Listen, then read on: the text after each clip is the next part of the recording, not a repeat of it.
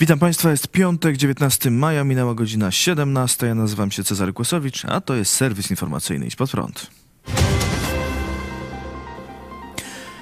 Skala wykorzystywania seksualnego małoletnich była w kościele nad Wisłą ogromna, piszą dziennikarze Rzeczpospolitej, którzy przeprowadzili badania w archiwach Instytutu Pamięci Narodowej i Archiwum Akt Nowych. Tomasz Krzyżak i Piotr Litka w artykule Pedofilia ogromna skala krzywd w kościele podają.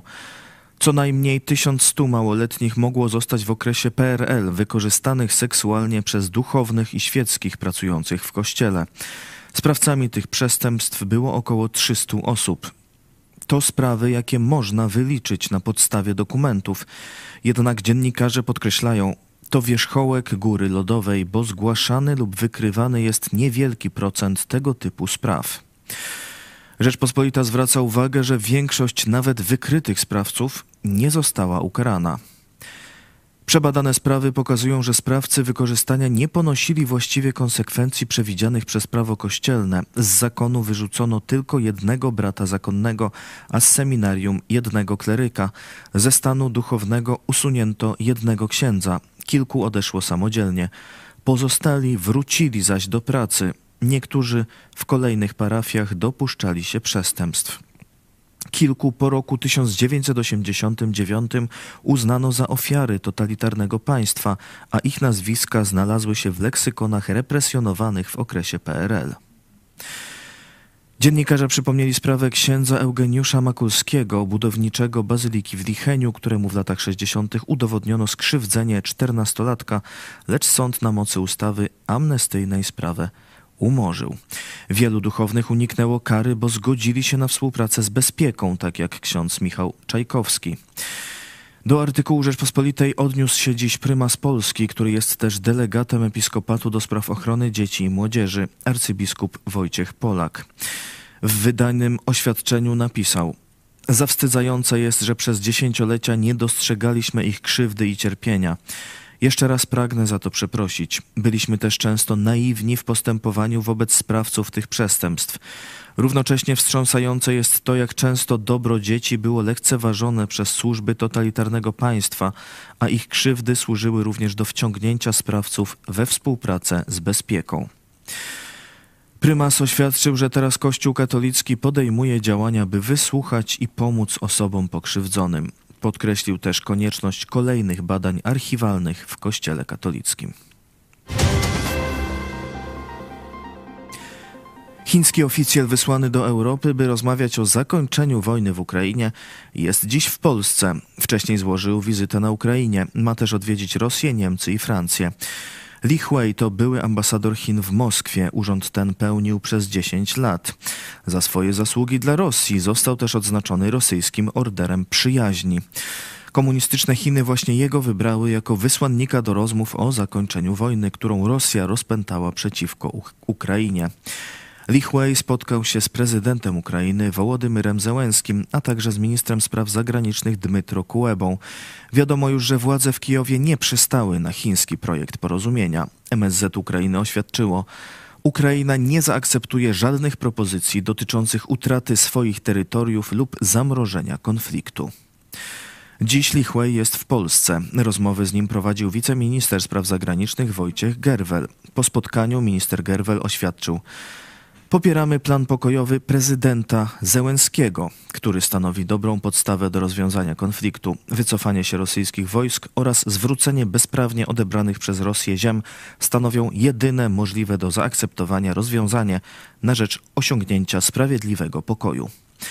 Podkreślił też, że Polska z zaniepokojeniem przyjmuje deklarację Pekinu o dążeniu do zacieśnienia relacji dwustronnych z Rosją. O wizycie wysłannika komunistycznych Chin i jego zadaniach mówił dziś Wiś pod prąd na żywo pastor Paweł Chojecki.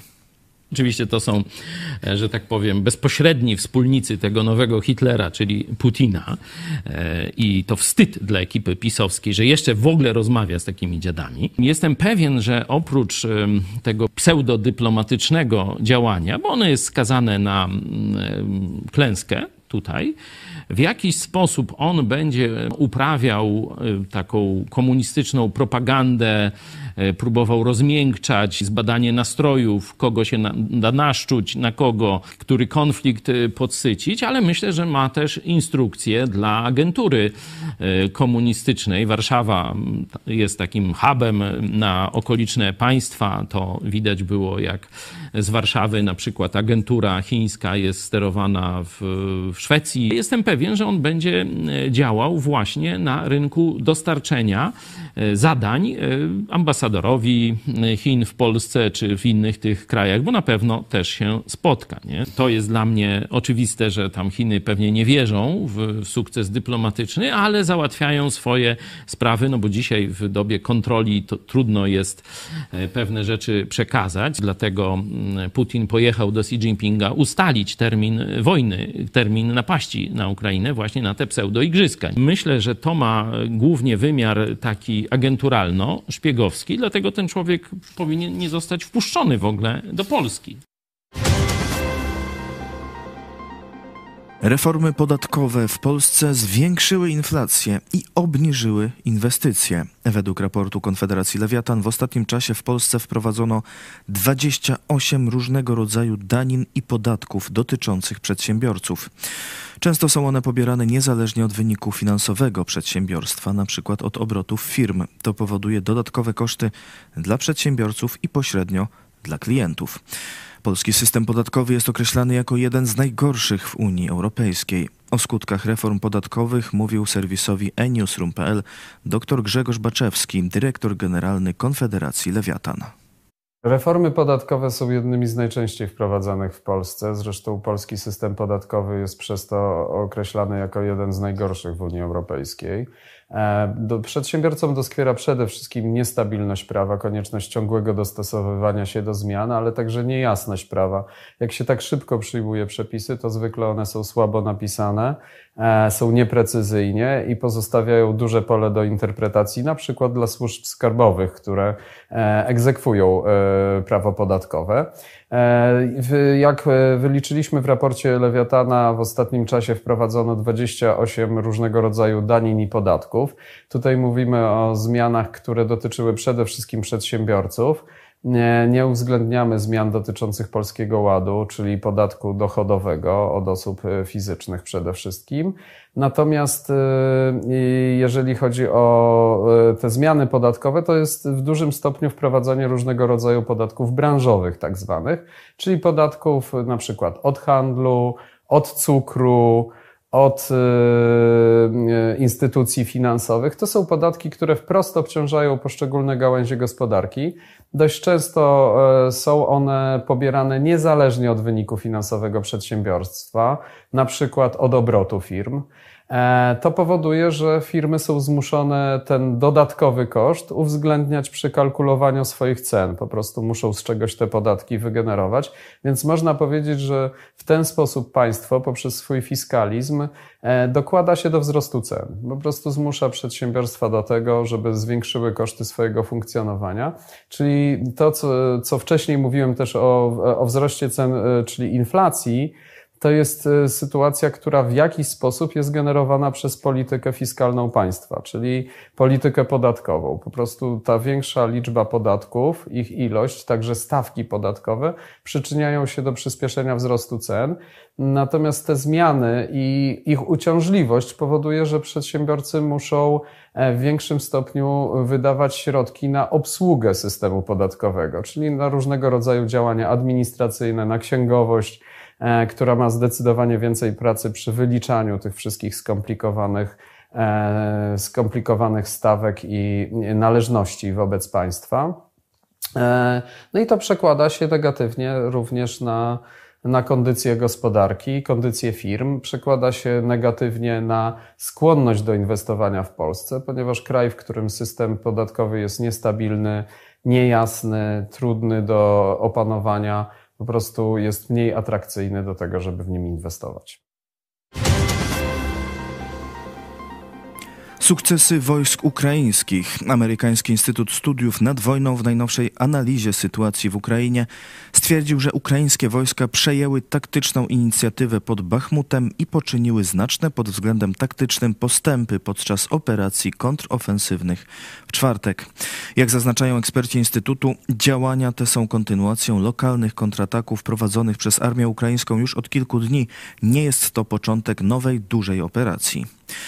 Instytut relacjonuje, że liczni rosyjscy blogerzy wojskowi podają, iż siły ukraińskie przebiły się przez rosyjskie linie obronne w okolicach miejscowości Iwaniwskie i Kliszczyjówka, a także, że rosyjskie siły wycofały się z pozycji w pobliżu miejscowości Sako i Vancetti na północ od Bachmutu. Założyciel grupy Wagnera Jewgenij Prigorzyn twierdzi, że siły rosyjskie oddały ponad pół kilometra terytorium na północ od Bachmutu, co jest spójne z twierdzeniami wiceminister obrony Ukrainy Hanny Malar, która informowała, że siły ukraińskie posunęły się naprzód 500 metrów na północy i o kilometr na południe od Bachmutu.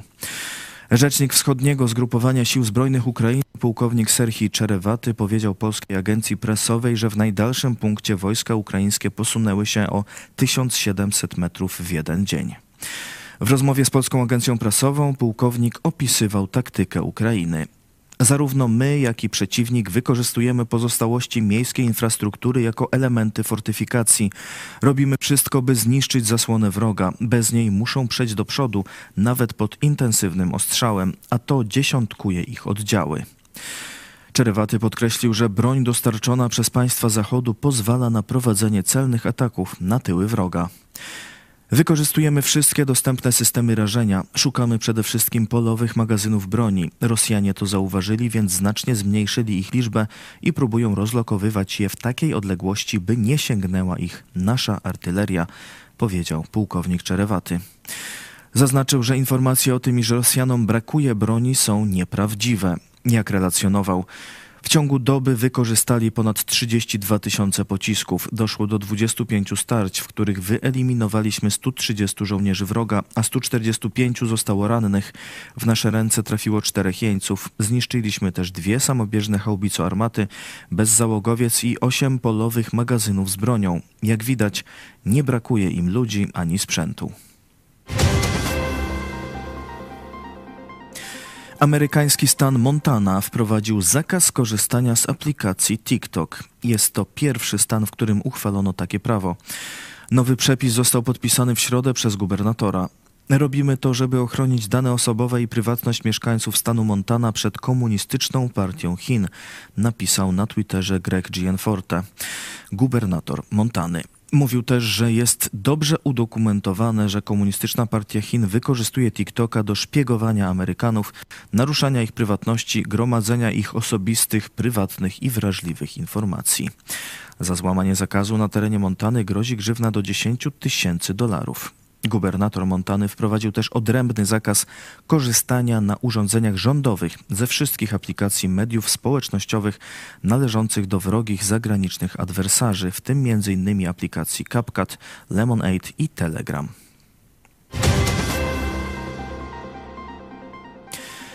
Proces pastora Pawła Chojeckiego zmierza ku końcowi. W poniedziałek 22 maja o godzinie 12.30 odbędzie się kolejna rozprawa przed sądem apelacyjnym w Lublinie. Może być ostatnia, a od wyroku nie będzie już możliwości odwołania w Polsce. Pastor Kościoła Nowego Przymierza w Lublinie i redaktor naczelny telewizji Idź Pod Prąd jest sądzony za słowa wygłaszane w trakcie kazań i wypowiedzi w telewizji, którą założył. Między innymi za to, że objawienie fatimskie nazwał zjawą. Czy pastor zostanie skazany za słowa i poglądy, czy też sąd uszanuje przysługujące polskiemu obywatelowi prawo wolności słowa i wolności religii? Przekonamy się prawdopodobnie już w poniedziałek po 12.30. Będziemy oczywiście relacjonować proces na gorąco w telewizji Idź Pod Prąd, a w trakcie rozprawy przed budynkiem lubelskiego sądu apelacyjnego odbędzie się protestancki happening. Poprzednia rozprawa w procesie pastora Pawła Chojeckiego odbyła się 13 kwietnia. Kiedy pastor wyszedł z sądu, powiedział: Protestantom w Polsce grożą takie procesy za mówienie prawdy o Jezusie. To musi się skończyć. Idziemy po wolność. To wszystko w tym wydaniu serwisu. Dziękuję Państwu za uwagę. Kolejny serwis w poniedziałek o 17, a jeszcze dziś o 18 w telewizji Spod Prąd. Pieniądze i podróże w kościele. Zapraszam. Do zobaczenia.